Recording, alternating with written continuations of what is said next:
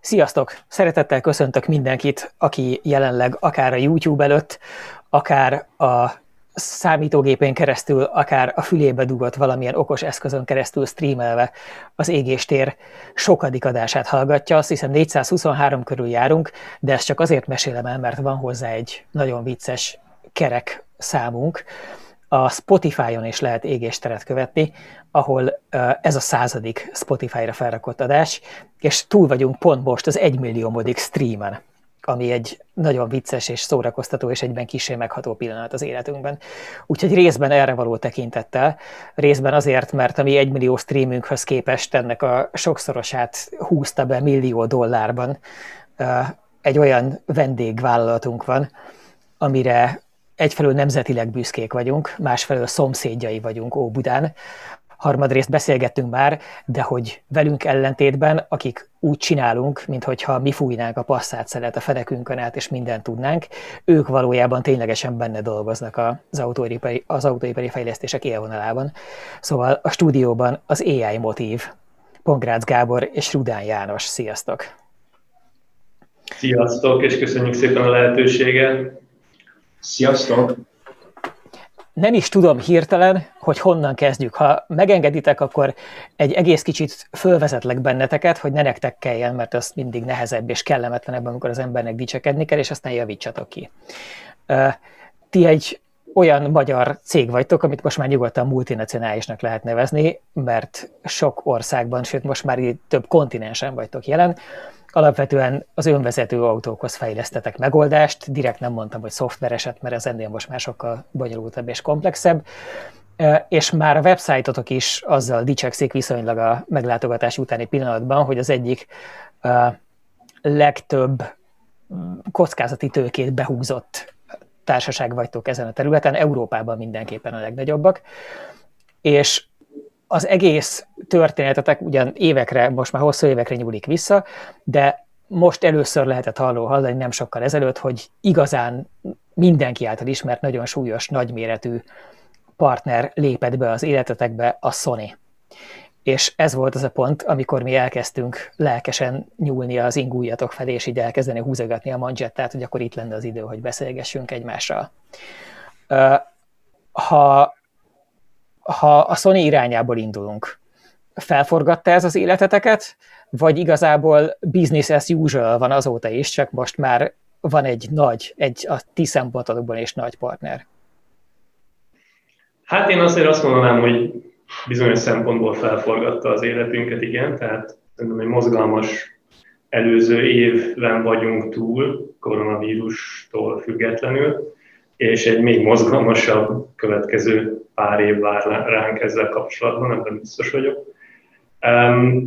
De alapvetően ez olyan felfordulás, ami, amire valahol számítottunk, mert végeredményben ez a, a cégnek a célja, hogy a megoldásaink belekerüljenek egy, egy gyártásra szánt járműbe, és, és alapvetően az, hogy itt a Sony-val tudunk dolgozni, az um, egyrészt egy nagyon nagy elismerés, másrészt szerintem egy olyan kapcsolatnak a kezdete, ahol ők is és mi is nagyon sokat fogunk tanulni egymástól.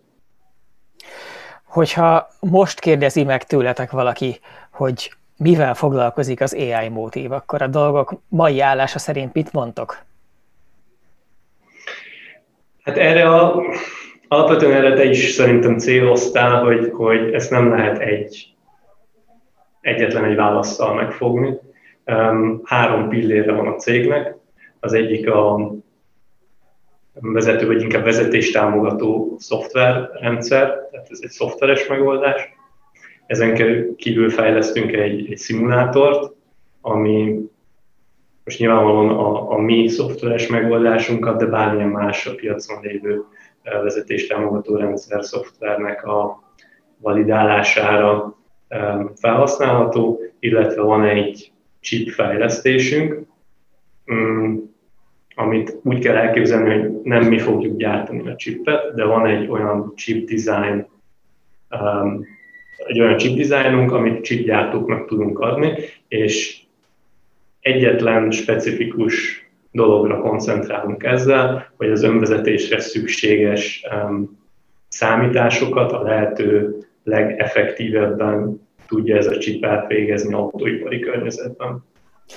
Ennek ugye vannak előzményei, a sok, sokan kanyarodtak be végül ebbe az utcába az utóbbi időben, hogy, hogy fejlesztettek vagy terveztek, és aztán bérgyártatnak saját csipet, ugye a legismertebb nyilván a Tesla sztoria erről, ami a saját full self-driving komputerét megcsináltatta a TSMC-vel talán, és aztán most, mint hogyha arról lenne szó, hogy a következőt azt talán a Samsung-gal kívánják gyártatni. Nálatok is ez lenne a terv, hogy ti megterveztétek a, a, a, a chip architektúrát, és aztán azt berendelitek valamelyik ilyen nagy gyártótól? Um, a stratégia az hasonló annyiba, annyiból más, hogy, hogy um, ez a ez nem egy komplet rendszercsip, ez tényleg igazából neurális hálók gyorsítására alkalmazható kizárólag, tehát körül ugyanúgy kell processzor, memória, meg, meg ami kell egy ilyen rendszerben, és mi ezt más chipgyártóknak szeretnénk ezt a, ezt a tudást és ezt a dizájnt átadni. Tehát ezért ez egy több lépcsős folyamat a, a beszállítói láncban. És miért van erre szükségetek? Tehát a, a ti autóitokat elég régóta láthatja elsősorban a harmadik kerület környékén közlekedni. Nyilván nagyon sok felé teszteltek, csak mivel a központ ott van, ezért arra felé sokat látni, mi is nagyon sokszor szoktuk őket látni. És látszik rajta a minkő sokféle szenzor, amiről majd beszélgetni fogunk, hogy ezek micsodák és miben hisztek. De azt, hogy a bejövő adatokat aztán végül mivel dolgozzátok föl, az egy olyan terület, ami gondolom nagyon sokat változott az elmúlt években. És miért jutottatok arra, hogy, hogy beleugratok abba, hogy terveztek saját megoldást, amikor ez egy ilyen rettenetesen bonyolult és költséges és riasztó dolognak tűnik még a legnagyobb szereplők számára is? Hát szerintem majd Jani kijavít, hogyha nem vagy hozzáad. Itt, itt a, amit fontos látni, hogy attól függően, hogy honnan indulsz ezen az úton, két lehetőséged van. Ugye vannak a tradicionális autógyártók, akik szépen ugye mindig hozzáadnak egy kicsit a meglévő megoldásaikhoz, bővíti, és ez igaz a hardware is. Illetve vannak olyan cégek, akik mondjuk új belépő, nem kell a régi rendszerhez igazodni, és ezért mondjuk például nálunk konkrétan tudtuk, hogy mi magasabb szintű automatizálást szeretnénk megvalósítani, viszont ehhez nem volt meg a megfelelő hardware és a megfelelő számítási kapacitás. Tehát mi historikusan onnan indultunk, hogy igazából egy nagyon erős személyi számítógép volt a, a kocsi csomagtartójában, több videókártyával. Ez közben úgy konszolidálódott, hogy már az autóiparban is elérhetőek nagyobb teljesítményű számítógépek, és itt a rendszer architektúrát azt úgy kell elképzelni, hogy a videókártyára valamilyen szinten a képi feldolgozáshoz mindenképp szükség van, de teljesen felesleges a, a videókártyát, ami ugye általános számításokra van kitalálva, arra használni, hogy egy nagyon specifikus um, feladatot, ami jelen esetben a mesterségi intelligenciához szükséges neurális hálófuttatás, azt egy ilyen komplex és nem túl effektív hardveren futtassuk. És innen született meg igazából annak az ötlete, hogy ezt a specifikus problémát érdemes lenne megoldani, mert így a járműipar is sokkal hamarabb el tud jutni ahhoz az állapothoz, hogy um, nagy teljesítményű, de kis fogyasztású és az autóiparban használható um, rendszerek legyenek a, a járművekben alapvetően a Tesla is ezt csinálta, tehát ők is Nvidia-s chippel kezdtek, ami alapvetően egy videókártya architektúra, és azt bővítették, és jutottak el odáig, hogy a mostani rendszerük az összeáll egy általános képfeldolgozó részből, és egy nagyon specifikus neurális hálógyorsító chipből, ami a saját dizájnuk. És ugye már mi is egy hasonló dolgot csináltunk. Igen, itt, itt talán azt a szempontot tenném még hozzá, hogy, hogy azért a, a, a, a számítástechnikai iparnak a, az elmúlt lassan már fél évszázadában az eléggé világossá vált, hogy, hogy azok a, az eszközök működnek jól, ahol a, a szoftver és a hardware tervezése az, az szorosan összefonódik, már-már egy kézben van. Tehát ha, ha csak a, a mindennapi elektronikai cikkeinkre gondolunk, ott is tudunk olyan telefongyártót mondani például, ahol egy kézben van a, a szoftvergyártása, vagy a szoftvernek a tervezése, illetve a hardvernek a tervezése, és ez egy, ez egy nagy értékkínálata ennek a, a, a, ezeknek a telefongyártóknak is, hogy, hogy ez egy ilyen nagyon kompakt cucc, és tök jól működik úgy, úgy egyben. És... Bocsánat, ezt ne arra, hogyha szabadba vágok, és rögtön visszaadom, csak ez pont egy amolyan szenvedélyes viták tárgyát képező dilemmának tűnik a, az elmúlt évtizedekben, hogy ugye van ez az iskola, amit most emlegetsz, amit mondjuk talán a leginkább az Apple-ről ismernek az általános számítógép és telefon felhasználók, ahol egy kézben van a, az, az operációs rendszer, a szoftverek egy része, illetve a hardware fejlesztés és gyártatás hasonló jellegű dologba úgy tűnt, hogy a telefonoknál belefog a, a Google is, ugye, amelyik a saját általános operációs rendszer az Android mellé elkezdett uh, telefont is szintén bérgyártatni, hogy egy kicsit közelebb kerüljenek ezek a dolgok egymáshoz.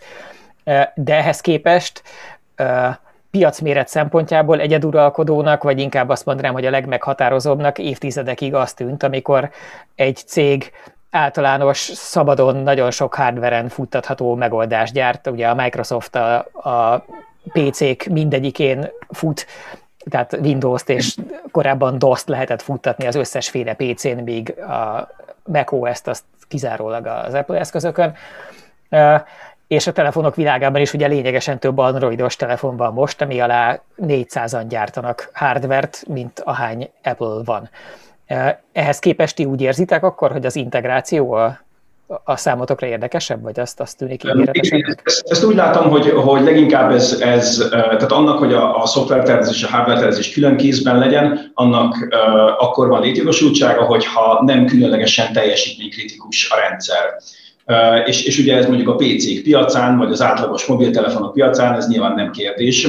De mondjuk pont az önvezetés területén, ahol az az elvárás, hogy egy autóba egy nagyon kis hőkibocsátással rendelkező, nagyon kis áramfelvétellel, nagyon stabilan működő eszköz kerüljön be, ott azért a érthetően a teljesítmény kritériumok sokkal szigorúbbak, ebből pedig az következik, hogy, hogy bölcs döntés lehet a, a szoftvernek és a hardvernek a tervezését nagyon közel tartani egymáshoz.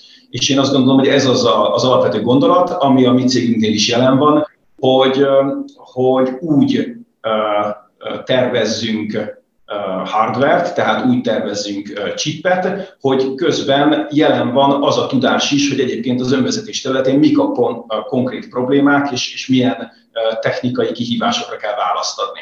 Hogyha ez a kettő eltávolodna egymástól, tehát lenne egy, egy ötletszerű cég, aki nekiáll ilyen, ilyen chip design tervezni, akkor az valószínűleg egy általánosabb célú lenne, nem annyira lenne rá okosítva az önvezetéssel kapcsolatos kihívásokra, és, és ebből az következhet, hogy akkor kisebb a, a, fajlagos teljesítménye, és akkor a végén pont ebben az automotív szegmensben lehet, hogy, hogy üzletileg rosszabbul teljesít. Szóval én azt gondolom, hogy itt tényleg az alapvető gondolat az az, hogy, hogy, hogy itt a cégen belül azt gondolom, hogy van rálátásunk arra, hogy milyen kihívások vannak jelen az önvezetés területén, és akkor kézenfekvőnek látszik, hogy ezt ne csak szoftveres oldalon próbáljuk megválaszolni, hanem hardveres oldalon is.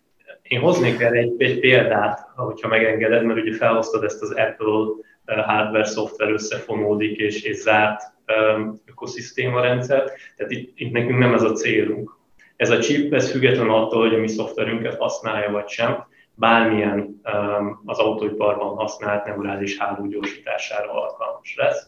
Itt, itt, amit mi bele tudunk rakni, plusz tudást, az az, hogy, hogy miután mi fejlesztjük a szoftvert, is tudjuk, hogy milyen hardware lenne szükségünk. És erre egy példa a, a mobiltelefonok vagy a PC-k világából. Ugye um, mielőtt elkezdődött volna az, hogy volt YouTube streamelési lehetőség és a többi, ennek az egyik nagy limitációja az az volt, hogy a videótömörítés az egy olyan számítási folyamat volt, ami nagyon számításigényes volt az általános videókártyán és CPU-n, ami benne volt minden mobiltelefonban és, és, és laptopban.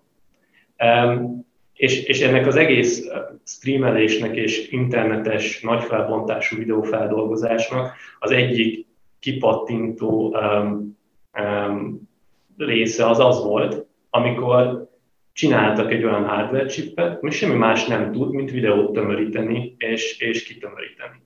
És ezáltal lehetséges az ma, hogy a kezedben tartott mobiltelefon ugyanúgy tud nézni 4 k YouTube videót, anélkül, hogy lemeríteni az akkumulátort fél óra alatt, mint, mint a, a laptop meg az asztali számítógép.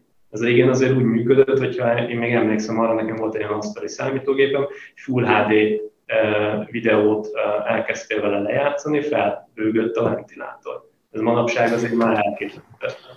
Én azért mosolygok ilyen nagyon, mert a, pont a napokban gondolkodtunk azon, hogy a Totálkár tévéműsorának, ami ugye 2002-ben kezdődött, az első epizódjait is már föltettük az internetre, ami akkor egy őrületesen nagy dolog volt, bármennyire is egyértelműen magától értetődőnek és triviálisnak tűnik mostanra, de ugye 2002-ben három évvel vagyunk a YouTube feltalálása előtt, és nem volt ehhez tulajdonképpen semmi se.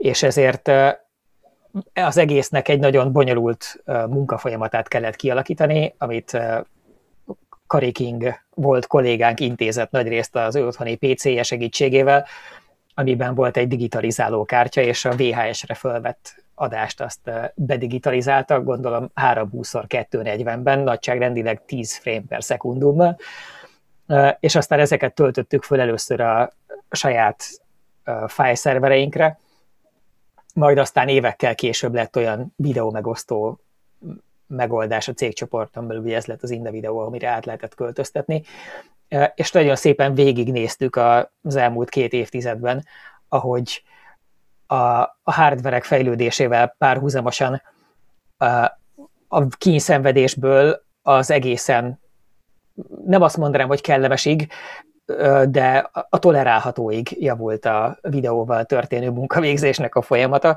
Egyszer mind az is látszott, hogy ez abban az értelemben egy megnyerhetetlennek tűnő harc, hogy minden alkalommal, amikor egy kicsit utolérte magát látszólag ez az egész, tehát amikor már nem órákig tartó szenvedés volt ennek a folyamatnak valamelyik része, akkor történt egy olyan jellegű minőségbeli ugrás, vagy elvárás, amitől egyszer csak megint lemaradt a hardware ipar képest, amit felhasználóként szerettük volna. Tehát, hogy kezdetben örültünk volna annak is, hogy csak egy sima VGA felbontást tudtunk volna. Aztán jött a 720p, aztán jött a 1080p, aztán most már van, aki a 4K-ra is csak úgy húzná a száját, hogy de már 8 is van. És uh, nyilvánvalóan az önvezető autók hardvere és a rajtuk futó szoftver is nyilván ugyanezekkel a dolgokkal fog küzdeni, mert minél jobb minőségű bemenő adataitok keletkeznek, annál vaskosabbak azok a streamek, amiket fel kell tudni dolgozni. Minél több szenzor van, annál több darab, minél nagyobb felbontású szenzor, annál uh, nagyobbak az egyes képkockák mondjuk, amiket fel kell dolgozni.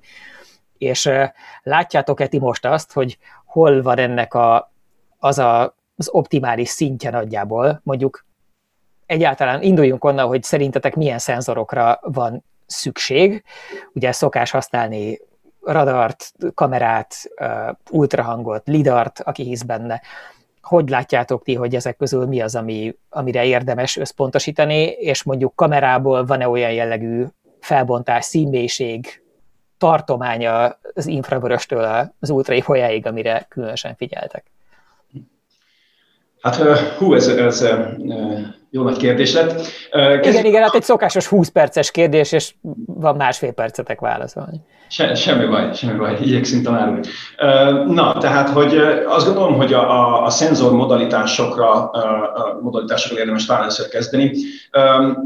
A, a mi cégünk nem véletlenül mondja azt, hogy, hogy elsődlegesen kamera alapú megoldásokban gondolkodunk. Emögött a legegyszerűbb érvelés az az, hogy az elmúlt 100 plusz évben, amióta az emberiség közlekedési infrastruktúrát épít, azóta az emberek szemére van ez kitalálva. Tehát a táblák, a lámpák, a zebrák, a felfestések, a minden arra kitalálva, hogy a szemünkkel észrevegyük. Tehát kézenfekvőnek tűnik, hogyha nem akarjuk átépíteni az egész várost, akkor, akkor olyan eszközökkel próbáljunk dolgozni, amik a szemünk működését valahogy reprodukálják, ezeket meg kameráknak nevezzük.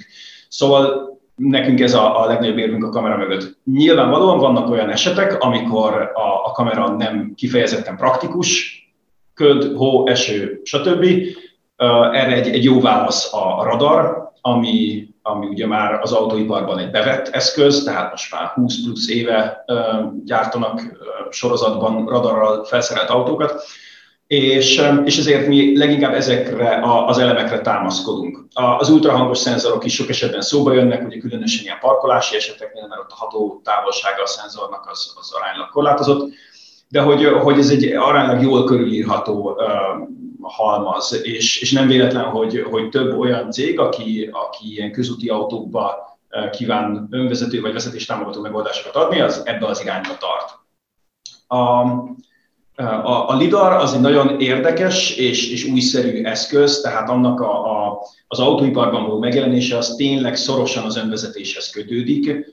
Az előtt lidarokat hát csak az ipari automatizálásban, meg, meg nagyon specifikus alkalmazásokban használtak.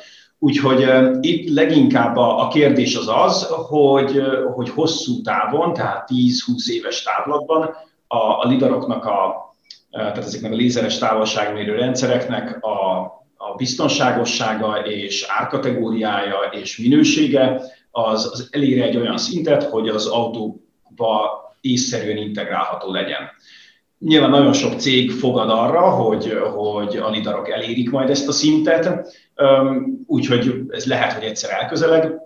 A mi megközelítésünk az az, hogy, hogy mi leginkább kamera alapon, radaros ultrahangos támogatással dolgozunk, de egyébként nem, tehát a szoftverrendszerünk az nincs erre lehatárolva, hogy ha az lenne az igény egy, egy komoly szereplőtől, hogy oké, okay, ő akkor lidart is szeretne az autójára, valamilyen szempont miatt, akkor a mi szoftverrendszerünk az alkalmas ennek a problémának a kezelésére. Tehát e, ennyit mondani nagyjából arról, hogy, hogy milyen modalitásokról érdemes gondolkodni. Az, hogy, hogy konkrétan milyen szenzorrendszert érdemes felszerelni, hány kamerát, azok merre nézzenek, milyen látótávolságban, stb., az abban azért nem mondhatnánk azt, hogy van kialakult ipari standard. Tehát ott, ott azért még nagyon sokszor, nagyon sok esetben azt látjuk, hogy különböző szempontok betekednek egymással, hogy akkor legyen több kamera, de akkor nagyobb számítógép kell, legyen kevesebb kamera, de akkor eseteket ki kell zárnunk az önvezetésből, milyen kamerák kellenek, hogy kellenek, tehát hogy itt azért még vannak kérdések, és, és különböző autógyártók, különböző rendszerintegrátorok más-más irányba teszik le a voksukat, hogy kicsit eltérő irányokba, de azért azt szerintem várható, hogy hogy így középtávon már ez, ez azért így le fog nyugodni, és ki fognak alakulni ilyen jó gyakorlatok, mint ahogy az autóból is kialakult, hogy a négy kerék az egy jó választás, persze voltak hatkerekűek, meg voltak háromkerekűek, meg mit tudom én, de azért úgy, úgy, úgy arra fel. Azért én egy Morgan háromkerekűt, vagy egy Apterát, hogyha már muszáj elektromosat mondani, nem dobnék ki a garázsomból feltétlenül. Igen, ez, ez igaz, minden esetre azért úgy a közmegegyezés az úgy nagy általánosságban arra fele ment, hogy a négy kerék az úgy, úgy a, a, az egy jó kompromisszum. És, és mi azt gondoljuk, hogy, hogy ez várható úgy ezeknek a, a szenzoros rendszereknek a szintjén is, hogy úgy ki fog alakulni egy ilyen, egy ilyen közmegegyezés, vagy egy ilyen nagyjávoli standard, hogy, hogy mi az, ami szükséges, mi az, ami elégséges, mi az, ami épeszű megfontolásokkal beszerelhető egy autóba. De akkor... erre pont nektek valószínűleg tök erős ráhatásotok tudna lenni, tehát nálatok jobban kevesen tudják megmondani azt, hogy a, abban, annak a minőségében, hogy mennyire jól tudja a szoftver elvégezni az önvezetéshez kapcsolódó feladatokat, abban mekkora szerepe van annak, hogy milyen minőségű bemerő jel érkezik. Tehát, hogyha ti azt specifikáljátok a Sony-nak, hogyha elkezdtek együtt dolgozni, akkor legyenek szívesek a 10 forintos webkamera helyett inkább a, mit tudom én, a, az Alpha 7 harmadik változatának a full frame szenzorait szerelni az autóban, mert azzal jobban fogtok tudni önvezetni, akkor ők azt mondják, hogy oké, okay. és hogy ilyenkor mit mondtok?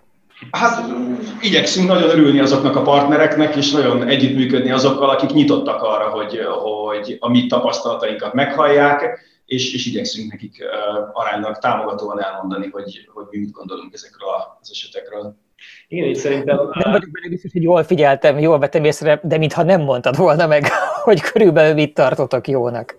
Szerintem, szerintem erre nincsen, nincsen, nincsen egy jó válasz. Szerintem van egy, egy minimum elvárás, ami, ami ahhoz kell, hogy egy, egy minimális funkcionalitást relatíve nagy biztonsággal létrehozzá úgy, ahogy azt a piac ma elvárja.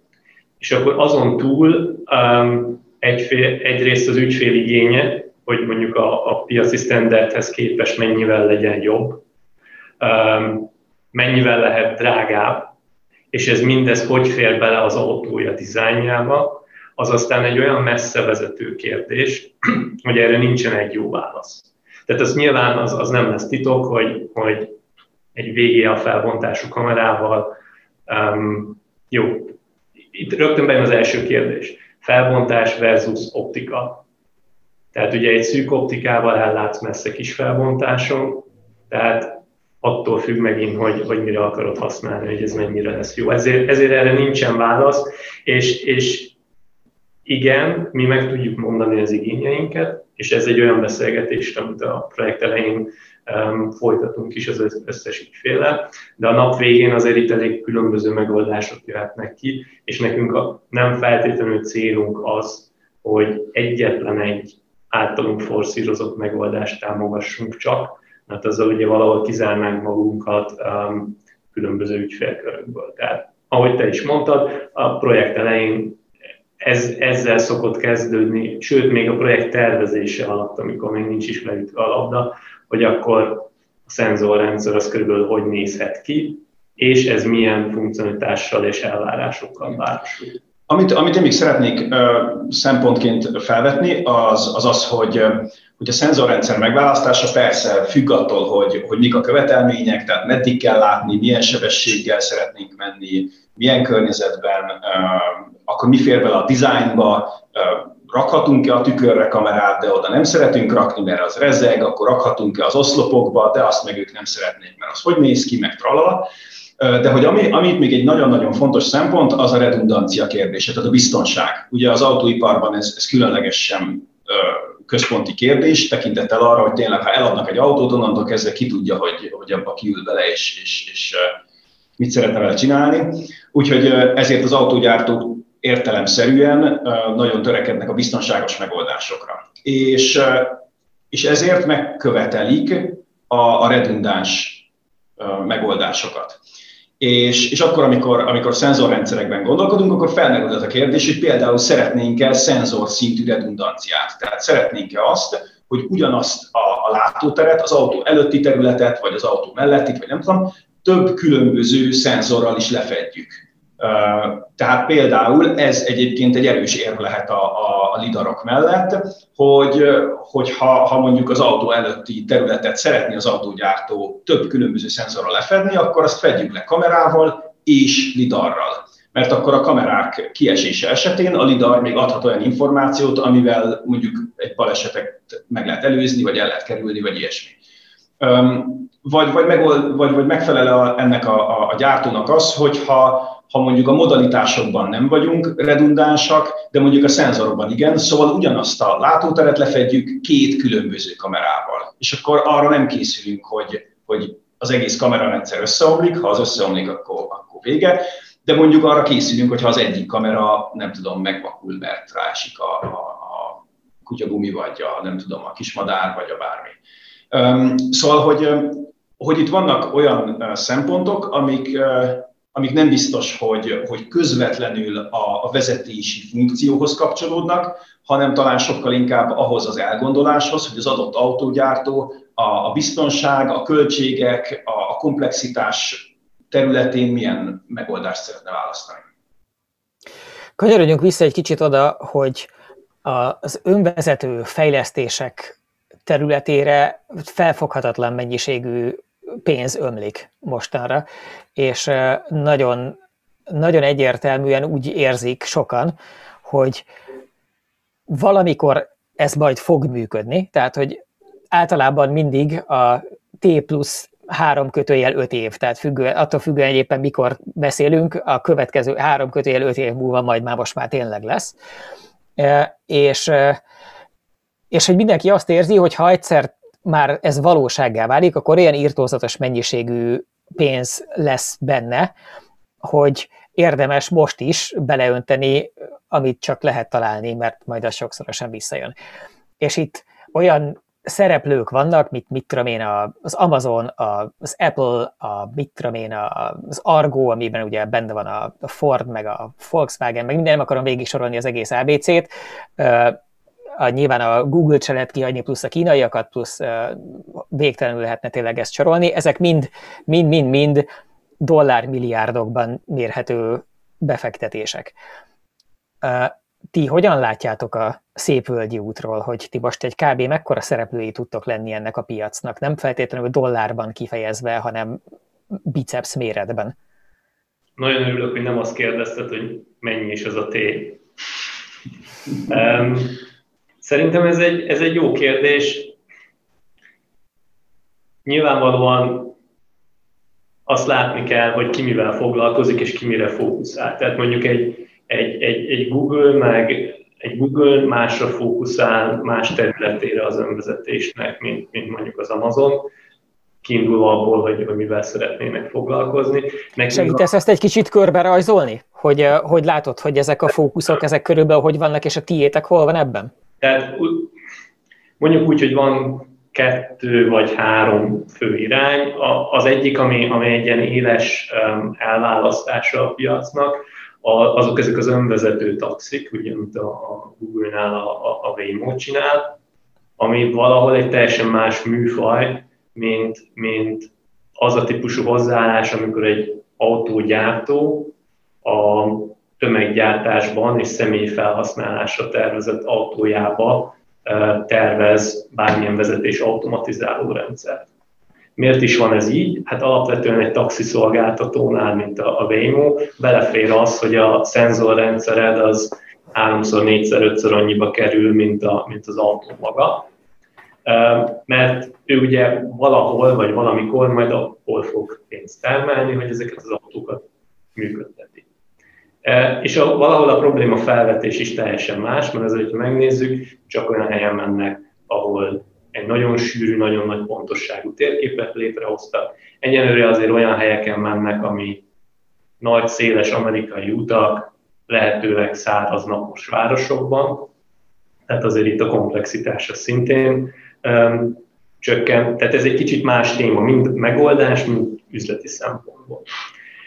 Akkor, akkor ugye ehhez képest, bo- bocsánat, csak hogy pont köztük, tehát ugye a, a, a Waymo és a, a Tesla között van most frissiben az elmúlt napokban, hetekben egy ilyen kiváló uh, keresztbe beszólogatós folyamat, miközben egész sokáig csönd volt, uh, ami részben összefügg azzal, hogy a, sokak szerint a Tesla van ebben a dologban nagyon elől, hiszen írtózatos mennyiségű autójuk, most már egy milliónál több eladott autójuk van, amiben a nagyon sok szenzor folyamatosan dolgozik, a háttérben az autopilot folyamatosan fut, és valamilyen módon tanulgat, hogy milyen hatásfokkal, abban nyilván mi nem látunk bele.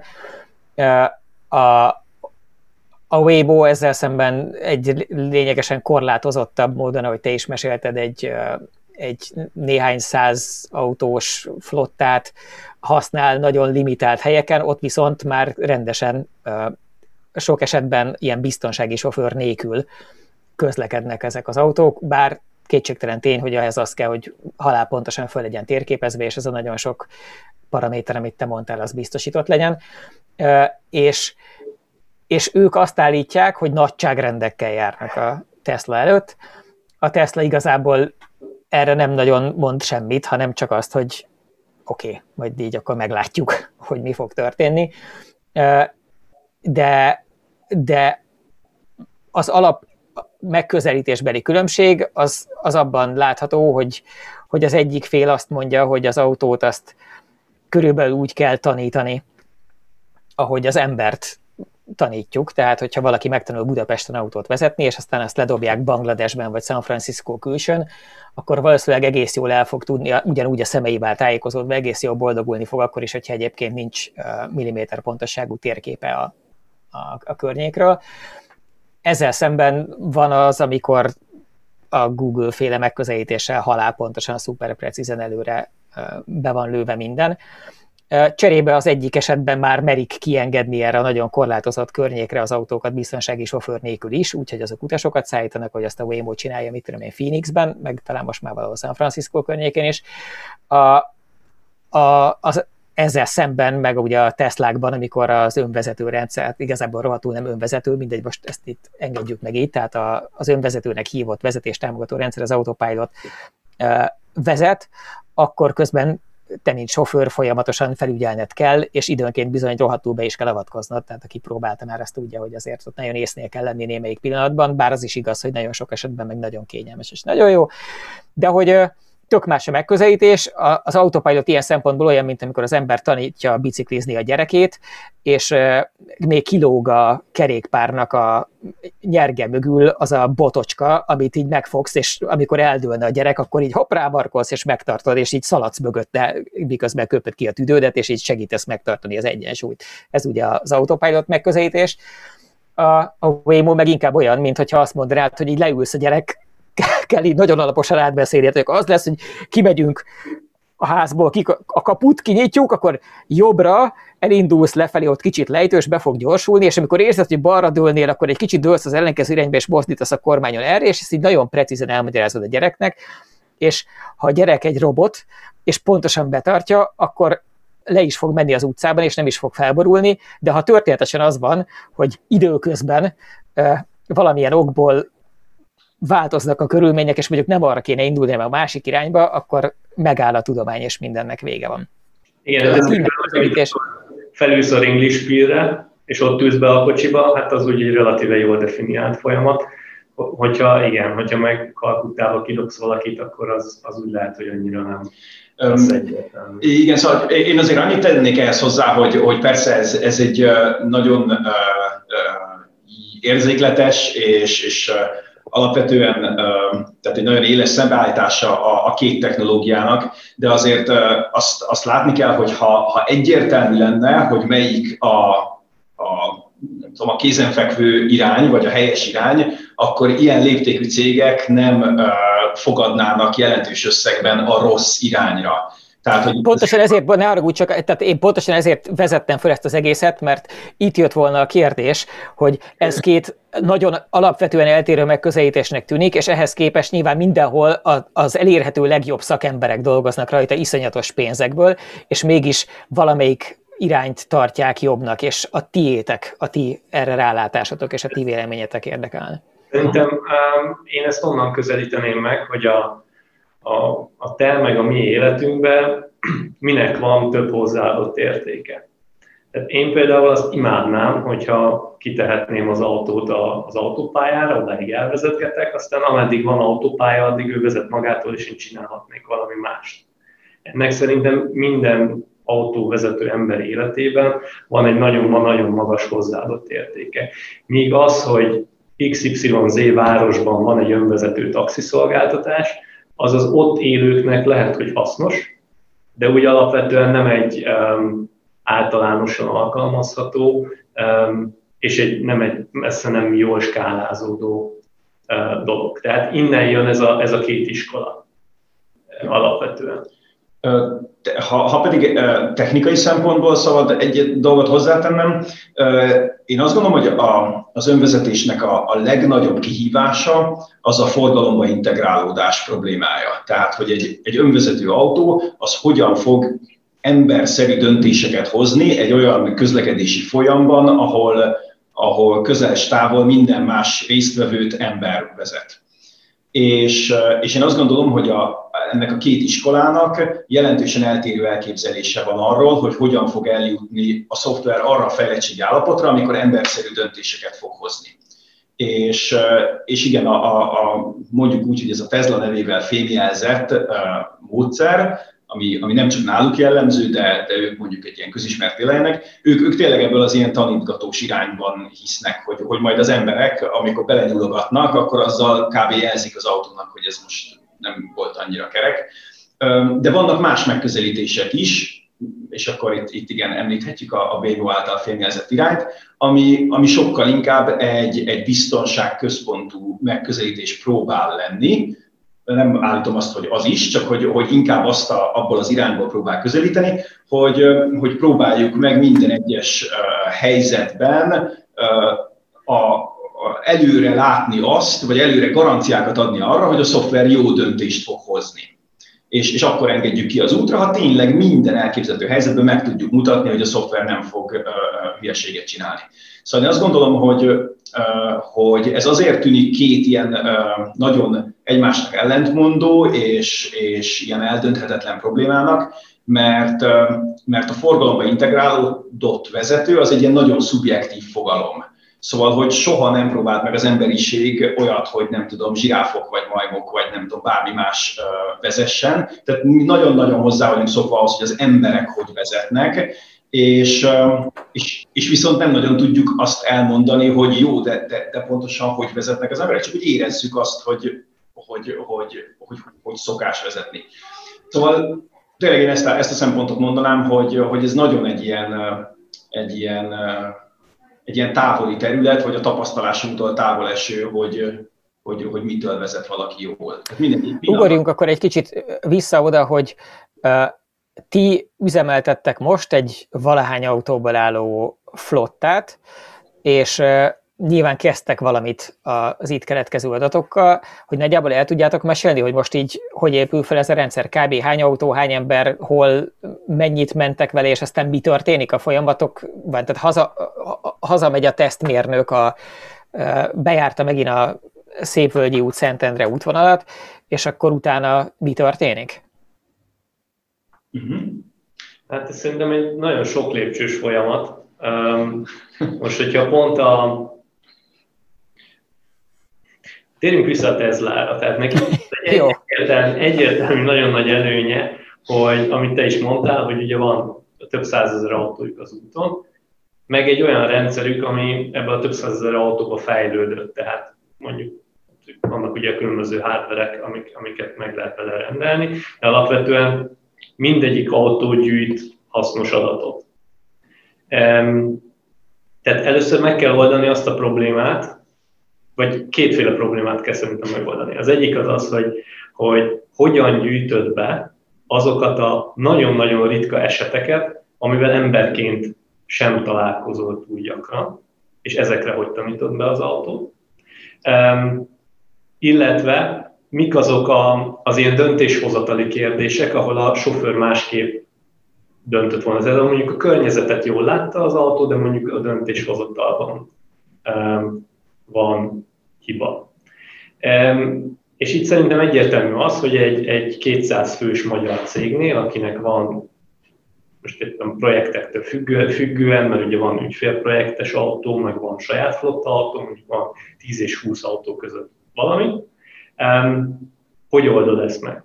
Nyilván nem fogsz tudni annyi adatot gyűjteni, és annyi különböző útvonalat olyan különböző szituációkban végigvezetni, mint a Tesla. Tehát ez egy olyan kérdés, amire nekünk kell specifikus megoldást fejleszteni, hogyan hidaljuk át ezt a nem létező flotta dolgot, hogy legyen egy piacképes megoldásunk addig, ameddig nincsen flotta, és meg tudjuk ugyanazt csinálni, mint a Tesla.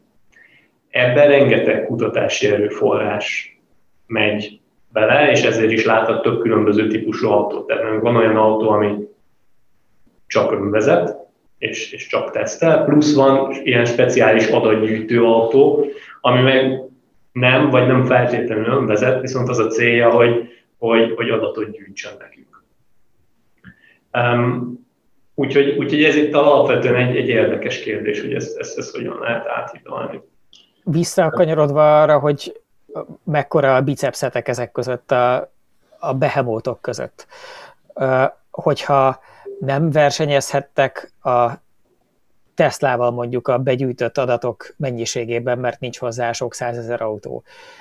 Nem versenyezhettek a Google-lel, a Waymo-nál elkölthető pénzzel például, vagy hozzáférhető feldolgozási vagy szimulációs erőforrással, akkor igazából miben tudtak versenyezni? Tehát mi az, ami alapján az AI motív egy olyan fajsúlyú szereplő tud lenni a piacon, hogy mondjuk egy Sonyhoz mérhető cég azt mondja, hogy, hogy jók lesznek ők nekem onnan Budapestre.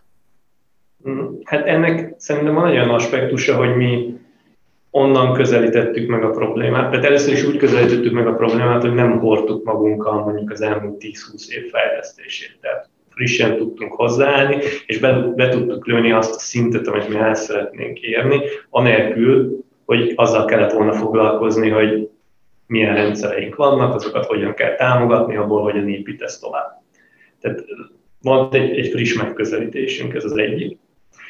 A másik pedig, hogy van egy olyan rugalmasságunk és egy olyan függetlenségünk, amivel mondjuk egy, egy, egy Sony-nak, vagy, vagy egy olyan bármilyen autógyártó cégnek, aki frissen be akar lépni erre a területre, és adott esetben mondjuk egy Tesla-szerű koncepciót képviselve szeretne önvezetést létrehozni, hogy nekik tudunk mutatni egy olyan megoldást, ami elérte azt a szintet, eljön ide hozzánk, beül, végigvisszük a Megyeri hídon, az m 0 a Szentendrei úton, és látja azt, hogy ezek a srácok csináltak valamit az elmúlt öt évben, amihez nekem sokkal több pénzt, meg energiát kellene befektetnem, hogy egyáltalán ide eljussak. És akkor nem beszéltünk arról, hogy ez hogy kerül piacra. És, és ebből mi aztán rugalmasan tudunk adaptálódni az ő igényeihez. Nem zárjuk be őt egy, egy bizonyos szenzorrendszerbe, nem zárjuk be őt egy bizonyos hardware rendszerbe, ezt mind eldöntheti ő, és még olyan dolgokra is nyitottak vagyunk, hogyha mondjuk egy adott funkciót ő szeretne kifejleszteni, akkor, akkor az elős zárkózunk el. Tehát meg tudjuk osztani azt, hogy, hogy meddig tartson a mi felelősségünk, és meddig az, az övék. És ez egy, egy, egy ritka kincs az autóiparban. Tehát ugye egy, egy tradicionális beszállító az általában mindig inkrementálisan javít, saját hardware, szoftvert ad bele, egy nagyon zárt, egy fekete dobozszerű rendszert ad. A technológiai óriások, tehát mondjuk se a Tesla, se a Waymo egyenlőre nem nagyon adja oda a megoldását másnak. Tehát alapvetően szerintem kevés olyan cég van, akiben megvan ez a rugalmasság, meg megvan ez a képesség, hogy tudjon dolgozni ilyen, ilyen, ilyen ügyfelekkel. I- igen, szóval hogy én, én talán ezt hangsúlyoznám, a, a, mint, mint egy, egy fontos szempont, hogy, hogy persze elvitathatatlan, hogy a, a, a Waymo-nak, vagy a Tesla-nak, vagy bármely más argójának az erőforrásai azok, azok túlmutatnak a, a miénken, viszont ezek a, a, a cégek ugye nagyon gyakran egészen szorosan egy-egy autógyártó hát, bűvkörébe tartoznak, és, és nem szabadon fejlesztenek a, a piacra, mint, mint beszállítók, hanem egy-egy konkrét autógyártónak adják, vagy egy-egy konkrét autógyártónak egy komponensét fejlesztik. Tehát ugye a Cruise a GM-ét, a Tesla-nál ez, ez, ez nyilván kézenfekvő, a, ahogy a Gábor mondta, a, a Waymo-ról nem úgy tűnik, mintha csak úgy autógyártóknak eladogatná ezt a rendszert, amit ő, ő kifejlesztett. Tehát, hogy, hogy ha, ha van egy autógyártó, aki nem szeretné ezt az egész komplexitást magára vállalni, hát nincsen nagyon sok szereplő, akihez oda tud fordulni, hogy, hogy na akkor, akkor tudsz-e nekem ilyen komponenst adni. Főleg nem, hogyha, hogyha, hogyha nem egy polcról levehető készrendszert akar, amihez neki kell simulnia, és nem nagyon tud vele differenciálni, hanem mondjuk egy olyan rendszert akar, amit, amit tud a saját képére, a saját autójához alakítani, szenzor szinten, hardware szinten, és, és hát igazából az ügyfélnek hozzáadott érték szinten. És, és ez az, amiben mi tudunk um, alternatívát nyújtani. Visszakanyarodva a, a Sonyhoz, mert mégiscsak az ennek az egésznek az apropója. Ugye csak röviden összefoglalom a, azoknak a kedvéért, akik esetleg így nem követték, hogy a Sony az előző, tehát nem most volt a Consumer Electronics Show, amit ugyan kiejteni nem tudok, de CES-nek szoktuk hívni, és ez sokkal könnyebb kimondani, ami ugye elsősorban egy ilyen szórakoztató elektronikai nagy szakkiállítás most már nagyon-nagyon régóta, és a Sony az előző ilyenre, tehát nem arra, ami most volt az elmúlt napokban, hetekben, hanem a, az előző ilyenre kihozott teljesen váratlanul egy Vision S nevű olyan tanulmányautót, ami hangulatában leginkább mondjuk egy Porsche Taycanra vagy Tesla Model S-re hasonlít, tehát egy ilyen sportos, széles, lapos szedán, aminek a belseje az tele volt a Sony-nak olyan jellegű megoldásaival, amiről értjük, hogy a Sony miért gondolhatja úgy, hogy, hogy, hogy azokkal ő be tudna szállni az autógyártás világába, tehát rohadt sok képernyő, a rohadt sok képernyőn futó nagyon sok szórakoztató elektronikai megoldás, illetve az autózáshoz kapcsolódó egyéb ilyen elektronikai megoldás. És el is intézte ezt az egészet akkoriban a legtöbb ember azzal, hogy igen, ez végül is logikus, hogy ez egy érdekes piac lehet a sony Nyilván valójában csak azért tették az egészet bele egy autóba, hogy az egész szexibb legyen, mert mindenki szívesebben nézegeti egy autóban ezeket a dolgokat, mint ahogy csak nem tudom, ha kiraktak volna egy nagy LCD képernyőt, vagy egy plazma tévét, és azon mutogatták volna, hogy milyen megoldásokat szállítanának ők majd be egyébként az autóiparnak. És akkor ehhez képest a, az idei CES-re megint eljött az autó, illetve olyan jellegű próbóanyagokat gyárt mellé a Sony, amik elég határozottan arra utalnak, hogy ők, mintha ezt az egészet így csomagként komolyan gondolnák, hogy az esetleg ténylegesen egy létező tárgy lesz, autóstól. Tehát, hogy a magnával gyártatják, ugye, vagy gyártatták le a prototípust, és nyilván a magnával gyártatnák a, a kész autót is, hiszen a sony nincs autógyára, és ezért autógyárat építeni azt nem nagyon lehet így. Uh, és, uh, és a magnánál meg ugye van erre kapacitás, gyártanak is nagyon sok autó készül náluk, mindenféle brendek, de mondjuk talán elektromosból leginkább, amit ismeri lehet, az a, ugye Jaguar I-Pace is egy Magna termék, úgyhogy simán tudnának Sony emblémával is gyártani elektromos autót, pláne hogyha egyébként egy csomó fontos elemét azt megkapnák a Sony-tól. És ami nekünk érdekes volt, az az, hogy a Sony egyszer csak bejelentett, illetve ti közösen bejelentettétek, hogy együtt fogtok működni ennek a, az autónak az önvezető rendszerében, vagy vezetéstámogató rendszereinek a fejlesztésében. És az első dolog, ami ilyenkor fölmerül, hogy ez hogy történik? Hogy egyszer csak csörög egy telefon valakinek az asztalán, és ott azt mondja benne valaki, hogy jó napot kívánok, tanaka vagyok a Sony-tól, érdeklődni szeretnék, hogy egyfajta partnership keretében csinálunk-e valamit együtt? Um, hát ez azért nem ilyen egyszerű. Sejtettem. Nem, nem mondom, hogy ilyenre nincsen adott esetben példa, de, de azért nem jellemző, hogy a weblab infokukacélmotiv.com megkeresés. Um, én része voltam ennek a folyamatnak, annyit, annyit el lehet erről szerintem mondani, hogy a Magnán keresztül jött a, a, a, a kontakt, tehát a, a Magnával már más projektekről is, is beszélgettünk annó, ez, ez tavaly 2020, akkor 2019 nyár elején, valahogy így. Um, akkor mi erről a Sony autóról, most nyilván más se tudott még semmit, de, de a Magnánál ugye akkor már javában dolgoztak azon, hogy a 2020-as CES-en, tehát a tavain megjelenjen ez az autó. És akkor abból a projektből végül, amiről eredetileg beszéltünk a Magnával, nem is lett semmi. De innentől kezdve jön be, amit te is mondtál, hirtelen csörgött a telefon, hogy a, a magnás kollégák jönnének, szeretnének jönni megint Budapestre, japán kollégáikkal, megnézni a céget, ilyenkor mindig tartunk nekik egy demót a, emlulás autópályán, vagy a parkolóban, attól függ, hogy milyen megoldásra kíváncsiak, és akkor mi még nem is tudtunk arról, hogy ez, hogy, hogy ez a Sony. Azt tudtuk, hogy a ismerős osztrák magnás kollégák fognak érkezni egy pár japán kollégájukkal, és hát nyilván a CES előtt baromi titkolózás volt, Um, úgyhogy mi se voltunk teljesen képbe, aztán onnantól, vagy a tavalyi CES-en bemutatták az autót, onnantól aztán eléggé gyorsan ment ez a folyamat, volt egy körülbelül két hónapos projekt előkészítés, a szerződés aláírásáig, és akkor onnantól dolgozunk velük. A... Hogy összefoglaljam, amit alapvetően az nagyon fontos, hogy hogyan vagyunk beágyazódva az, az autóipari ökoszisztémába. Tehát itt a, itt a Magna az például szerintem egy nagyon fontos szereplő, azért is, amit mondtál, hogy bérgyárt nagyon sok cégnek, nagyon jó be van ágyazódva, tehát az, hogy vele, velük nekünk volt már előzetesen egy kapcsolatunk, az itt, az itt alapvetően sokat segített.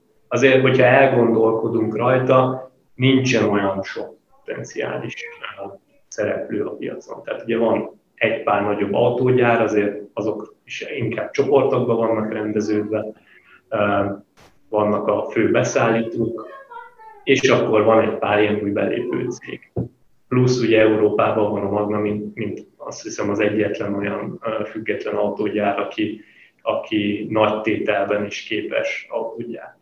Tehát nem csak ilyen kis szériás járműveket. És ugye ezeket a kapcsolatokat próbáljuk ápolni, fenntartani, és akkor ezeken a vonalakon érkeznek a megkeresések általában. Van egyébként a csőben másik olyan ismert és nagy partner, mint amilyen a Sony, akiről még nem tudunk? Nyilván azt nem mondhatod meg, hogy micsoda vagy kicsoda, de hogy egyáltalán van másik ilyen nagy szál? Több párhuzamos megkeresésünk van, igen. Ilyenkor ki mit hoz?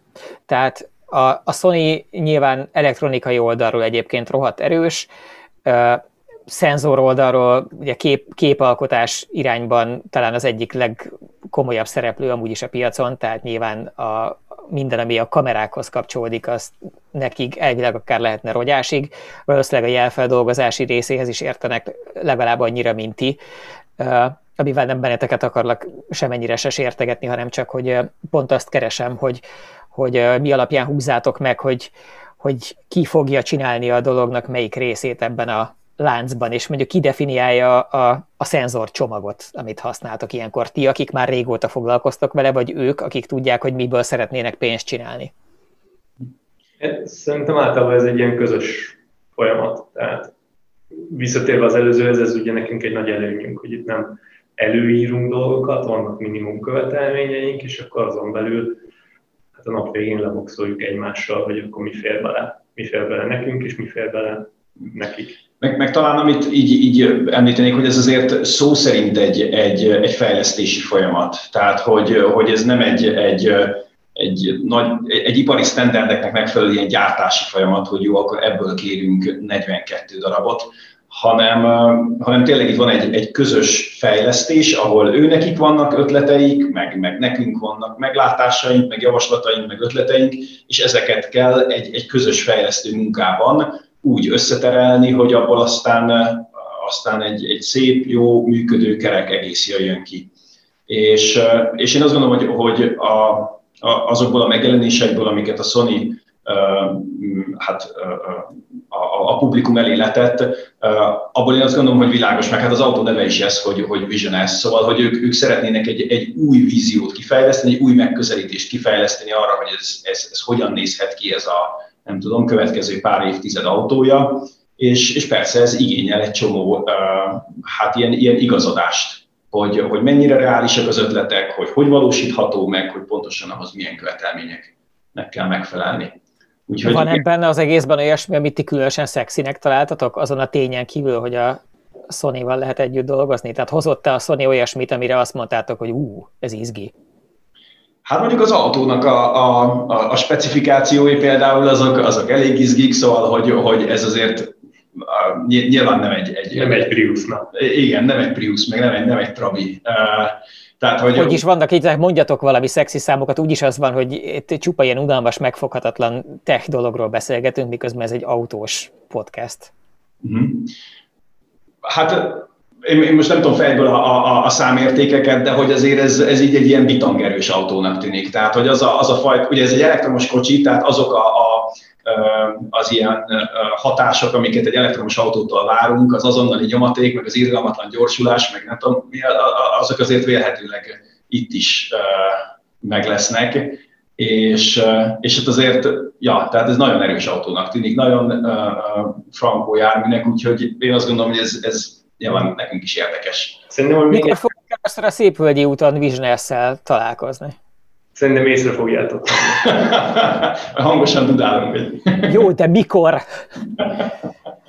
Régen, amikor még a szerkesztőség egy pár sarokkal arrébb a Florián térnél volt, akkor amikor az Árpád hídról, a felüljáróról jöttek le autók, vagy a másik irányból érkeztek a felhajtón, és ott így valaki nekieresztett, főleg a felhajtó irányába volt szokás nekiereszteni egy valami rendes, pucolt, kipufogó autót, akkor ilyen kellemes, jól eső borzongást tudott végigfutni a szerkesztőségben az emberek gerincén. Nyilván a másik oldalon lakó, lakótelepi tömbházakban inkább csak a szokásos ilyen gyilkolhatnék futott végig a kisgyermekét altatni kívánó anyukának ugyané, ugyanekkor a saját agyában.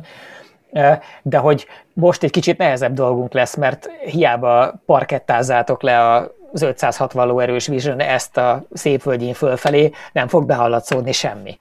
Muszáj lesz, hogy szóljatok. Mondom, egy szóra megnyomjuk a dudát. Jó, de, de, de lesz? Tehát, hogy jön autó ide? Ezt akkor most kell fölvenni a corporate sitkát, hogy ezt Oké. Okay. A, a, a promo videója a Vision S-nek az egyébként egy ilyen, ilyen fantasztikus name dropping show, tehát hogy arról szól, hogy megszólalnak ilyen emberek, és rettenetes korporét vattákat mondanak azzal kapcsolatban, hogy mennyire szörnyen örülnek annak, hogy most ez egy óriási lehetőség, és nyilván egyébként senki nem mond semmit semmiről, amit nem, nem kívánnám ebbe beleverni az orratokat, mert ez egy ilyen műfaj, de hogy olyan cégektől vannak megszólók, mint a Bosch, a Continental, ez eleve egy tök érdekes dolog, hogy ugye ő két méretében és aktivitási területeiben is nagyon hasonló mamut, akik egyszerre vannak ilyen szempontból egy ilyen projektben, a Continental oldaláról van benne egy Electrobit nevű fejlesztő cég, amit, hogyha az ember így elolvassa, hogy mivel foglalkoznak, az úgy tűnik, hogyha egy csomó olyasmivel foglalkoznának, amivel például ti. Tehát szintén van uh, ilyen szimulációs környezetük, meg uh, szenzorfeldolgozásuk, meg mindenféle ilyen megoldásuk, hogy hogy a pokolba keletkezik egy ilyen iszonyatos méretű projektből, és nyilván most itt a műsoridő végessége miatt nem soroltam végig az összes többi, de hogy még egy csomó másik ilyen hatalmas mamut van, hogy hogy a pokolba alakul ki az, hogy mi az, amivel ti tudtok dolgozni, és mi az, amivel meg nem, és hol van az a pont, ahol így föl kell tenni a kezet, és azt kell mondani, hogy jó, akkor oké, a Sony a partner, de nem tudom, a Continental fejleszti a nem tudom mit, a szervókormány beavatkozó egységet, csak mondtam valamit, azt nyilván ők csinálják. Hogy játszátok ezeket le, és mi marad nektek egyáltalán? Hogy véditek meg a területeteket, vagy véditek-e? Hát ez egy, ez egy tipikus autóipari felállás amúgy, tehát mondjuk a BMW-nél is beszállító a Bosch is, meg a Conti is, meg mindenki más is. Szóval ez innentől kezdve általában úgy történik a klasszikus értelemben, hogy mindenkinek megvan a kis saját vezérlő doboza, amit ad. És annak a határai a felelősség határa is végeredményben. Te is mondtad, valaki leszállítja a kormányszervót a kormányvezérlővel, valaki leszállítja a fékrendszert a fékre, fékvezérlővel, valaki az invertert a, a villanyautóhoz, mi meg az adott esetben a, a vezetéstámogató rendszernek a, a, a számítógépét. De lehet így dolgozni? Hát ehhez képest a másról se hallani, mondjuk a Volkswagen elmúlt három éve az arról szólt, hogy összetett kézzel az égre nézve fogadkoztak Herbert Dísztől az összes többi illetékesig, hogy és ezt nem csináljuk többet, mert így egyszerűen lehetetlen egyről a kettőre jutni, mert 400 beszállító 600 a rendszerét kéne valamilyen módon összehangolni, és közben elhúz mellettünk a világ. Valahol el kell vágni. Tehát ez, ez, nyilván, ez nyilván meg lehet azt csinálni, hogy csinálsz egy nagy vezérlegységet, ami mindent tud, és van egy nagy csapatod, aki megírja rá az összes szoftvert, ez az egyik véglet. A másik véglet, amikor teljesen szétosztod, és akkor van a működő megoldás, amikor, amikor mindenki megpróbál konstruktívan és, és a vérmérsékletének megfelelő rugalmassággal hozzáállni a probléma felvetéshez adott esetben itt megint csak azt tudom mondani, hogy szerintem nekünk előnyünkre válik az, hogy ebben a felállásban mi azért tudtunk nagyon-nagyon rugalmasak is lenni, hogyha arról volt szó. Meg talán amit még hozzátennék az az, hogy, hogy az autóipar elmúlt száz éve azért lényegében erről szól, hogy, hogy a, a, az autógyártó cégek azok a beszállítóiktól kapott cuccokat integrálják. És ebben ők, én azt gondolom, hogy elképesztő tudásra, meg gyakorlatra, meg módszertanra tettek szert, hogy, hogy rengeteg kis alkatrészből hogyan legózunk össze egy nagy autót. És, és ez a tudás, ez megvan például a, a Magnánál, például a Bosnál, például a Kontinál, hogy ezeket a folyamatokat hogy kell vezetni, hogy kell bennük együttműködni. Um, tehát, hogy ilyen szempontból ez azért egy elég jól kialakult uh, uh, munkafolyamat. Az, az, az persze világos, hogy ahogy az autó egyre inkább az elmúlt évek változásai során is egyre inkább kezd szoftveres platformá válni, és, és a, a ezek a mondjuk az elmúlt évszázadot domináló megoldások, ezek egyre inkább háttérbe szorulnak, vagy, vagy csökken a súlyuk.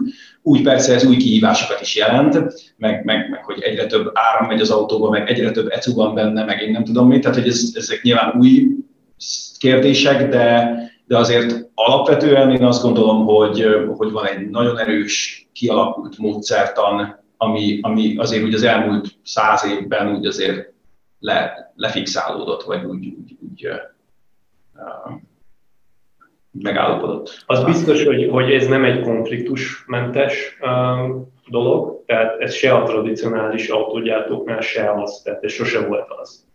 Uh, és az biztos, hogy, hogy most lesz egy átrendeződés, és lesz olyan, ahol az, az új világ, a szoftverközpontú új világ ütközik a hardware központú régi világgal, és mi alapvetően azt hisszük, hogy, hogy aki ebben nem partner, hogy, hogy az autós és szoftverközpontú valami lesz, azok sajnos nem biztos, hogy, hogy túl fényes jövő elé néznek.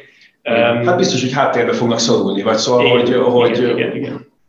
Hogy le, le... Benne van a pakliban, szerintetek benne van a pakliban, hogy ti mondjuk tíz éven belül nagyobb cégek lesztek, mint a mostani nagy partnerek valamelyike?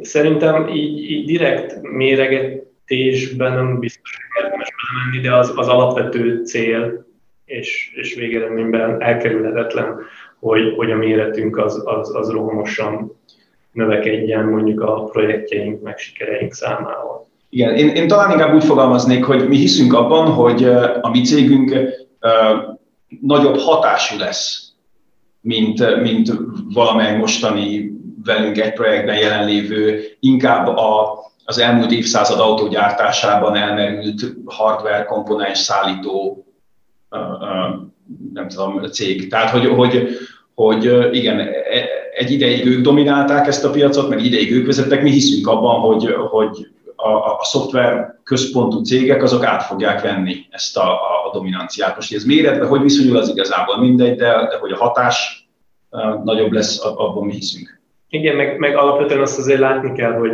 hogy a, a tradicionálisak nélkül se fog menni. Tehát most ez nagyon kisarkítva, egy, egy gumigyártó nem tud szoftverközpontú cég lenni, viszont gumi nélkül nem fogunk um, autót az utcára vinni, tehát um, valahol ezek a cégek ugyanúgy úgy fenn fognak maradni. Kérdés, hogy, hogy ki mennyire teszi magáévá ezt, a, ezt az új felállást. És alapvetően, hogy te is mondtad, a Volkswagennél ugye kiemelten szerepet kap, a Bosnál is ugye elkezdődött ez egy kicsit, hogy, hogy ugye külön centralizált szoftverfejlesztő részlegeket hoznak létre.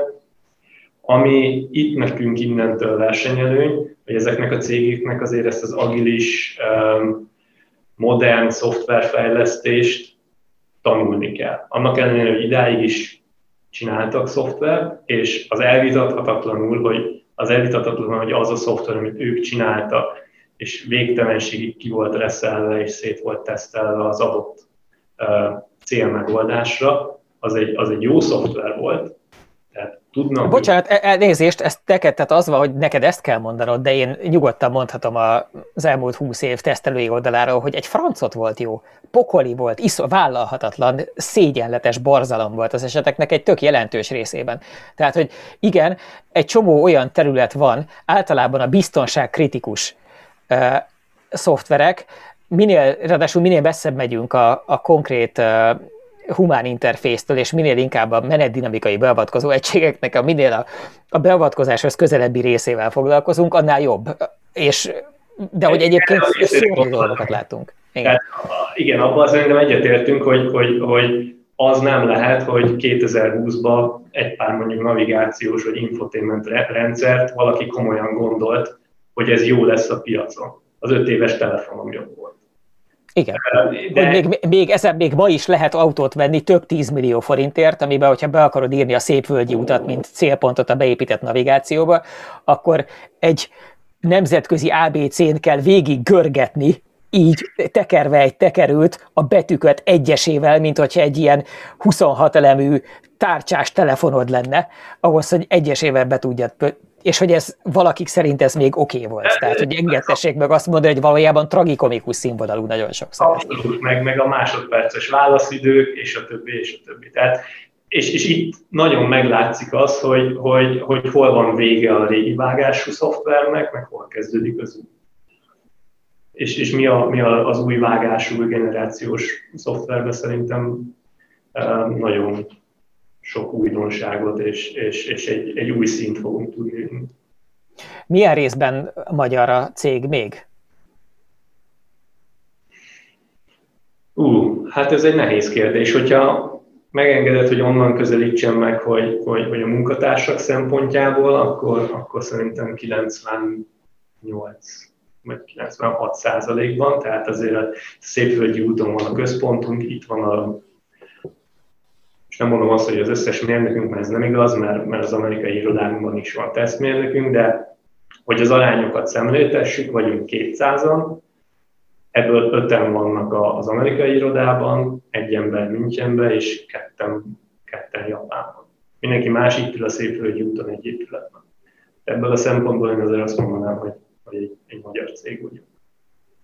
Nagyon, nagyon-nagyon-nagyon sok pénz hömpölyög, tényleg nem is már mint hömpölyög, úgy, ahogy a, a Duna, mint folyam hömpölyög, olyan széles uh, nagy, nagy tömegben ebbe a területbe. Ti nem gondolkodtatok azon, vagy nem merült föl, hogy, hogy kiugrani mondjuk valamilyen spac segítségével a, az amerikai tőzsdére, és engedni, hogy hirtelen legyen nagyon sok milliárd dollárotok arra, hogy fölvegyetek másik négyezer embert?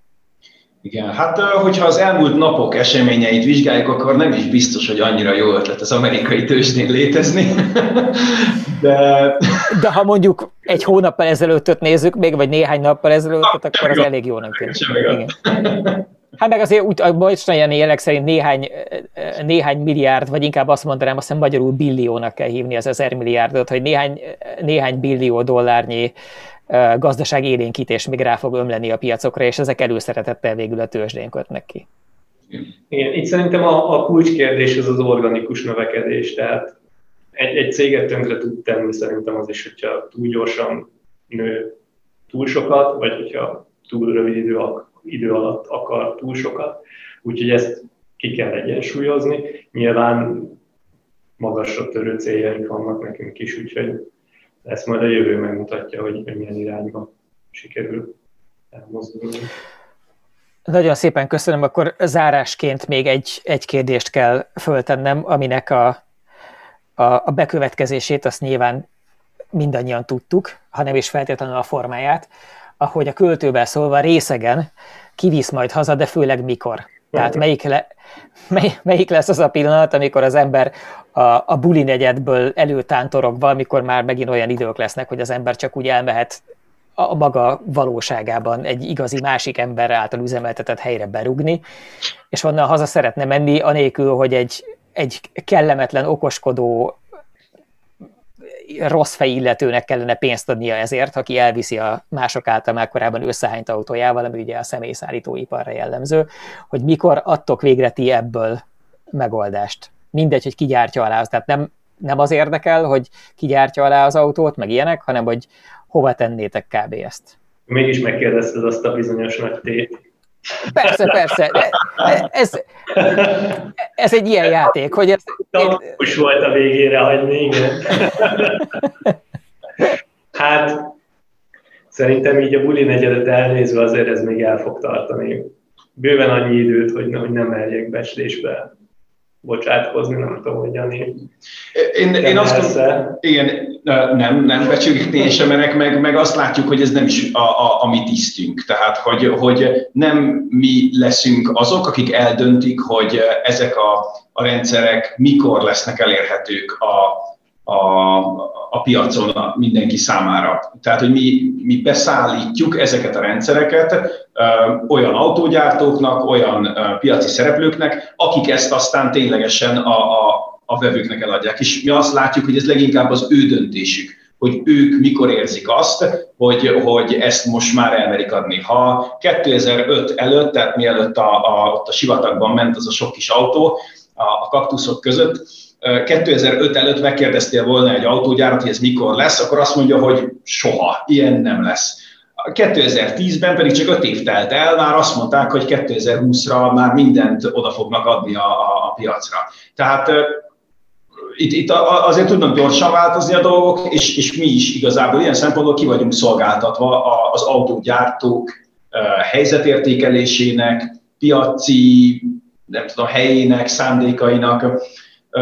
Úgyhogy mi, mi nagyon örülnénk neki, hogyha ez a, ez a folyamat gyors lenne, mi mindent meg fogunk tenni, hogy ez a folyamat gyors legyen, és, és igyekszünk megmutatni azokat az előnyöket, amik az önvezető rendszerekkel járnának, nem csak az, hogy, hogy, hogy hazateleportálhatsz, de az is, hogy mondjuk, hogy mondjuk a balesetek száma hogy csökken, hogy a forgalmi dugók hogyan csökkennek, hogy a, a közlekedési infrastruktúra kihasználtsága hogyan nő, tehát ezeket próbáljuk bemutatni, és, és mi nagyon-nagyon szeretnénk azt, hogy az autógyártók, ezek a, a nagy mamutok, meg száz éve ide nőtt ilyen koloncok, azok ezt észleljék, és, és, és észrevegyék. És, és ilyen szempontból én azt gondolom, hogy, hogy nekünk is tök jó, hogy vannak olyan szereplők a piacon, akik ilyen szempontból edukálják a piacot. Tehát, hogy a Tesla igazából két szempontból is masszívan töri a jeget, a, a, ugye az elektromos autózás tekintetében is, meg az önvezetés tekintetében is. És, és én azt gondolom, hogy ez, ez, ez talán nekünk is majd előnyünkre szolgál, hogy egyre több autógyártó ismeri föl, hogy ez fontos, ez jó, hogy erre van igény, és akkor, akkor majd örömmel veszik a mi szolgáltatásainkat. Még, még talán annyival egészíteném ezt ki, hogy, hogy um, ugye nekünk itt a tisztünk az az, hogy a technológia meglegyen, hogy ezt létre lehessen hozni. De ennek azért van egy, egy nagyon erős másik oldala is, ami az, hogy, hogy jelenleg nincs meg annak a jogi feltétele, hogy, hogy önvezető autó legyen közforgalomban, úgy, hogy a sofőrnek semmilyen felelőssége nincsen. És az azért ez egy olyan témakör, ami eléggé messze vezet. Itt ugye a jogalkotásnak most már szerintem eléggé nagy hátránya van, tehát itt illene behozni a, a lemaradást, mert most azért úgy látom, hogy a technológia gyorsabban halad, mint, mint, mint a jogalkotás, és ez nem lenne jó, hogyha ez ennek a folyamatnak egy gátja lenne. Um, Bocsánat, csak ez annyira így van, hogy uh, én uh, ugye Európában most is a jelenleg érvényben lévő szabályok, azok egy csomó mindent megkötnek hogy mibe lehet beavatkozni, milyen tempó mellett, hogy hány fokos kormány elfordítást és milyen szögsebességet engedélyez, hogy a kormányra kifejtett milyen erő kell attól, a, mármint hogy az, a, a sofőrnek, aki ott van, a, hogy szóval elképesztő mennyiségű dolgot köt meg az EU, amihez képest nagyon keveset mondjuk Amerika. Én Teslából vezettem EU-s piacosat is, meg, meg egy olyat, egy szürke importos autót, aminek nem is lett volna szabad itt lennie, egy, egy Model Y-t, ami, ami Amerikából érkezett, és fogalma se volt nyilván Európáról, nem is működött a térképe, meg semmi nem volt adatkapcsolata, lövése se volt semmiről, és sokkoló volt, hogy mennyire jól működött ahhoz képest, ahogy az európai piacos Model 3 működött nekem fél évvel korábban, amikor azzal volt utoljára tapasztalatom ami egyrészt nyilván jöhet abból, hogy azóta frissebb volt a szoftver rajta, meg HV3-as, mindegy, nem, a csomó mindenből jöhetett, de a lényeg az, hogy egy nagyságrende jobb élmény volt.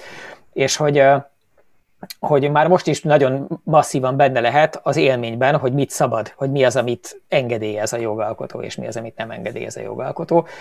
És uh, itt csatolnék vissza arra, amit felvetette, hogy van, már most is azt érezzük, hogy van egy elmaradás, mert a, a szoftveren megállás nélkül reszeltek nyilván ti is, a többi szereplő is, a Tesla-nál maximum néhány havonta kijön az éteren át, letöltődik egy új szoftverváltozat.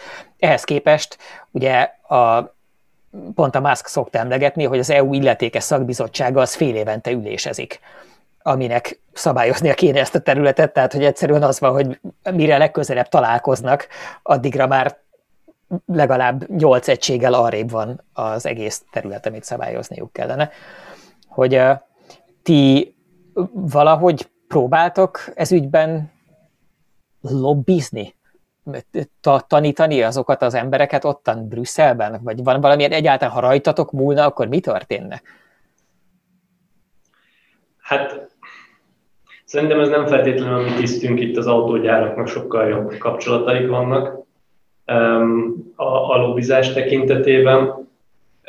De ők lesznek a felelősök, vagy ti? Tehát, hogyha most az megy a Sony, osztályáltatok a Sony-val, maradjunk ennél itt, az is lehet, hogy még más ügyfeleitek is lesznek és nagyobbak, de mondjuk a Vision S-ből lesz egy valamilyen szériatermék, az AI motív adja a, a, a dolognak a vezetéstámogató vagy önvezető rendszerét, és aztán utána a szép földjén én véletlenül figyelmetlenül elélépek, és nem, nem tud megállni és átmegy rajtam, akkor az örököseim kivel fognak pereskedni? A sony vagy veletek? Hát első körben az autógyártóval. Az biztos. Reménykedsz, mi? Hát, igen. mondjuk úgy, hogy ennek van realitása. Szóval, hogy, hogy kicsit, kicsit visszakanyarodva, tehát hogy azt szerintem egy, egy abszolút jogos szempont, hogy a, a jogalkotás le van maradva a, a technológiai fejlődés mögött. Ez azért, igen, tehát hogy bizonyos esetben idegesítő, meg, meg, meg talán, talán ilyen, ilyen lomha, meg, meg, meg értelmetlen rendszernek tűnik ez az egész. A másik oldalról pedig azért azt látni kell, hogy, hogy azért pont például az önvezetés területén vannak kérdések, amik, amik még, amikben még azért nem értük el azt a, az ilyen megállapodott, meg, meg kialakult szempontrendszert, amit mondjuk már érdemes lenne akár jogi keretbe is foglalni.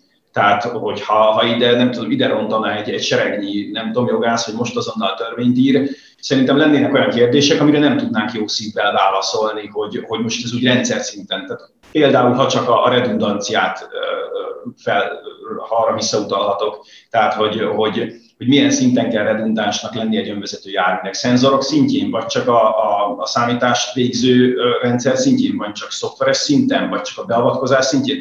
Tehát, hogy sok kérdés van, ami, ami szerintem még, még nagyon nehéz lenne így exaktul megválaszolni, hogy az tényleg egy, egy keretet tudjon ölteni. Úgyhogy igen, egyrésztről jogos az, hogy ez, ez frusztráló, meg lassú, meg, meg ideje lenne elkezdeni ezen picit jobban pörögnie a, a jogalkotóknak. Másik oldalról meg, meg azért ne biztos, hogy, hogy jogos az a nézőpont, hogy, hogy, hogy itt már minden készen van, igazából már csak arra várunk, hogy valaki becikkeljezze a paragrafust. Igen, hát nagyon erősen nincs készen, amennyire a mi személyes felhasználói élményeinkre építeni lehet, azért a ma kereskedelmi forgalomban hozzáférhető rendszerek azok nagyon távol vannak attól, hogy bárki azt mondja, hogy készen vannak. Ez abszolút így van, és itt ez egy, ez egy lépésről lépésre vezető folyamat lesz. Tehát ugye ahogy ez most is alakult, ugye autópályán teljesen más az élmény, mint mondjuk városban. Tehát én abszolút úgy gondolom, hogy az első olyan környezet, ahol, ahol a, az önvezetés működni fog, az, az az autópálya lesz. Ott is csak valószínűleg bizonyos autópálya szakaszok, ahol, ahol mondjuk tudják, hogy a felfestés megfelelő minőségű, nincsen útépítés és a többi. A másik ilyen, ilyen, ilyen tér az, az ugye lehet a parkolás, az ugye annyiból egyszerűbb, hogy minden alacsonyabb sebesség ezek után könnyebb um, kezelni bizonyos um, dolgokat, és akkor ez fog elkezdeni fejlődni szépen lassan, hogy akkor már nem csak autópálya, hanem az összes autópálya, a gyorsforgalmi út, az országút, akkor esetleg egy olyan, mint a Szentendrei út, ami, um, ahol az irányok el vannak választva, csak lámpával szabályozott kereszteződés van, és akkor ez így szépen lassan fog haladni. És amúgy ezt a, hogy a jogalkotókat se csak szidjuk, azért az hozzá tartozik, hogy, hogy mondjuk az ilyen level 3-as sávtartó um, ilyen dugóasszisztens igazából. Arra tavaly kijött a, um, kijött a szabályozás, kijött az ENSZ-től az a követelményrendszer, ami, ami alapján egy, egy ilyen megoldást közútra lehet vinni. Haladnak. Vagyok meglepve, hogy a brüsszeli bürokraták először a level 3-as dugóasszisztensek piacra vitelével foglalkoztak. Hát, igen, megvannak az adott problémák, igen. Én fogjuk úgy fel, hogy ez mind környezetvédelmi kérdés. Természetesen. Igen. Jó, nagyon szépen köszönöm, nagyon sokat tanultunk tőletek, és az a helyzet, hogy minden ilyen beszélgetést mindig kizárólag rossz ponton lehet elvágni. Mert már az előbb egy, volt egy sokkal szebb végszavunk valamikor 20 perccel ezelőtt, csak aztán megint kiesett valami tök érdekes terület ezzel a... Megkérdezted, hogy mikor leszünk kész. Igen, igen, vagy legalábbis annyira kész, hogy így azt, hogy már így ki, ki lehet engedni majd a, a vadonba olyan autót, amit a... A vadonba ki lehet engedni.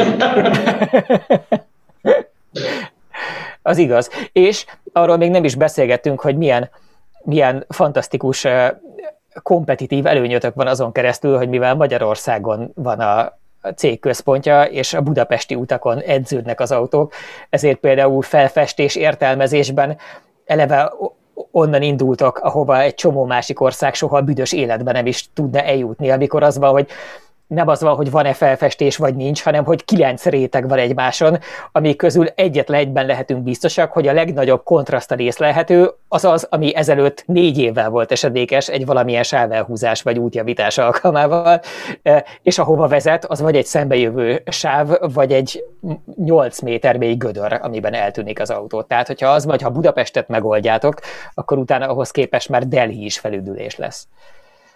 Hát igen, hálásak, hálásak vagyunk a honfitársainknak. Ez, ez biztos, hogy, hogy ilyen, ilyen izgalmas kihívásokat adnak. Hogy biztosítjuk az adófizetők pénzén a tökéletes tesztkörnyezetet a mindent lebíró intelligencia fejlesztésetekhez. Abszolút, de máshol ezért fizetnek, hogy kájfus pályát építsenek. Én voltam ilyen, ez viccen kívül. Én azt hiszem, hogy... hogy? Mi, ja, mi igen, igen, mi is. Mi is. igen. Igen.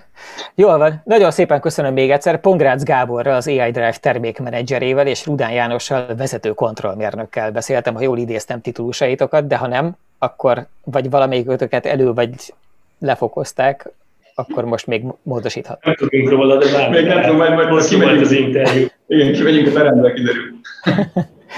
Jól van. Nagyon szépen köszönöm, és mindannyiunk nevében eredményes munkavégzést kívánok, hiszen egy, egyrészt egy rohadt érdekes területen dolgoztok, másrészt hozzáadott GDP-hez érdemi hozzáadott értéket termeltek, ráadásul úgy, hogy a, ugyan Magyarországnak az autóiparhoz rengeteg sok köze van, és nagyon sokan élünk belőle, de szokás azt emlegetni, hogy beszállító ország vagyunk, tehát az igazán fontos fejlesztések azok nem itt történnek, hanem itt inkább összeszereljük azokat a dolgokat, amiket okos emberek máshol megterveznek. Ehhez képest ti meg konkrétan az ellenkezőjét csináljátok, ti az okos emberek vagytok, akik megtervezitek azokat a rendszereket, megfejlesztitek, amiket aztán a mindenhol dolgozó, szorgalmas munkavégző nagyvállalatok majd beépítenek az autókba. Szóval, ha ti nyertek, akkor igazából mi is mindannyian nyertünk, és ez tök menő. Úgyhogy remélem találkozunk még mielőbb valami másik hasonlóan fontos partnership kapcsán, mint amilyen mondjuk a Sony volt most. Köszi szépen. Köszönjük szépen. Köszönjük. Hello. Sziasztok. nektek sziasztok, és, és nektek is sziasztok, kedves hallgatók. Ez volt az égéstér. Én a Karotta voltam, és a feliratkozásra kötelező buzdítást is elvégzem, egyrészt a YouTube-on. Ha már most is a YouTube-on nézted, akkor tudj róla, hogy lehet egy csomó másik csatornán is követni égésteret, amihez nem kell közben unalmasan nézni azt, hogy emberek beszélgetnek egymással, például podcastként a Spotify-on keresztül hallgatni, vagy bármilyen általad kedvelt podcast alkalmazásban futáshoz, takarításhoz, autószereléshez, úgyhogy közben mind a két kezet szabad csavarozni. Ezekhez mind télen-nyáron jó az égéstér, úgyhogy köszönjük, hogyha feliratkozol és hallgatod. Sziasztok!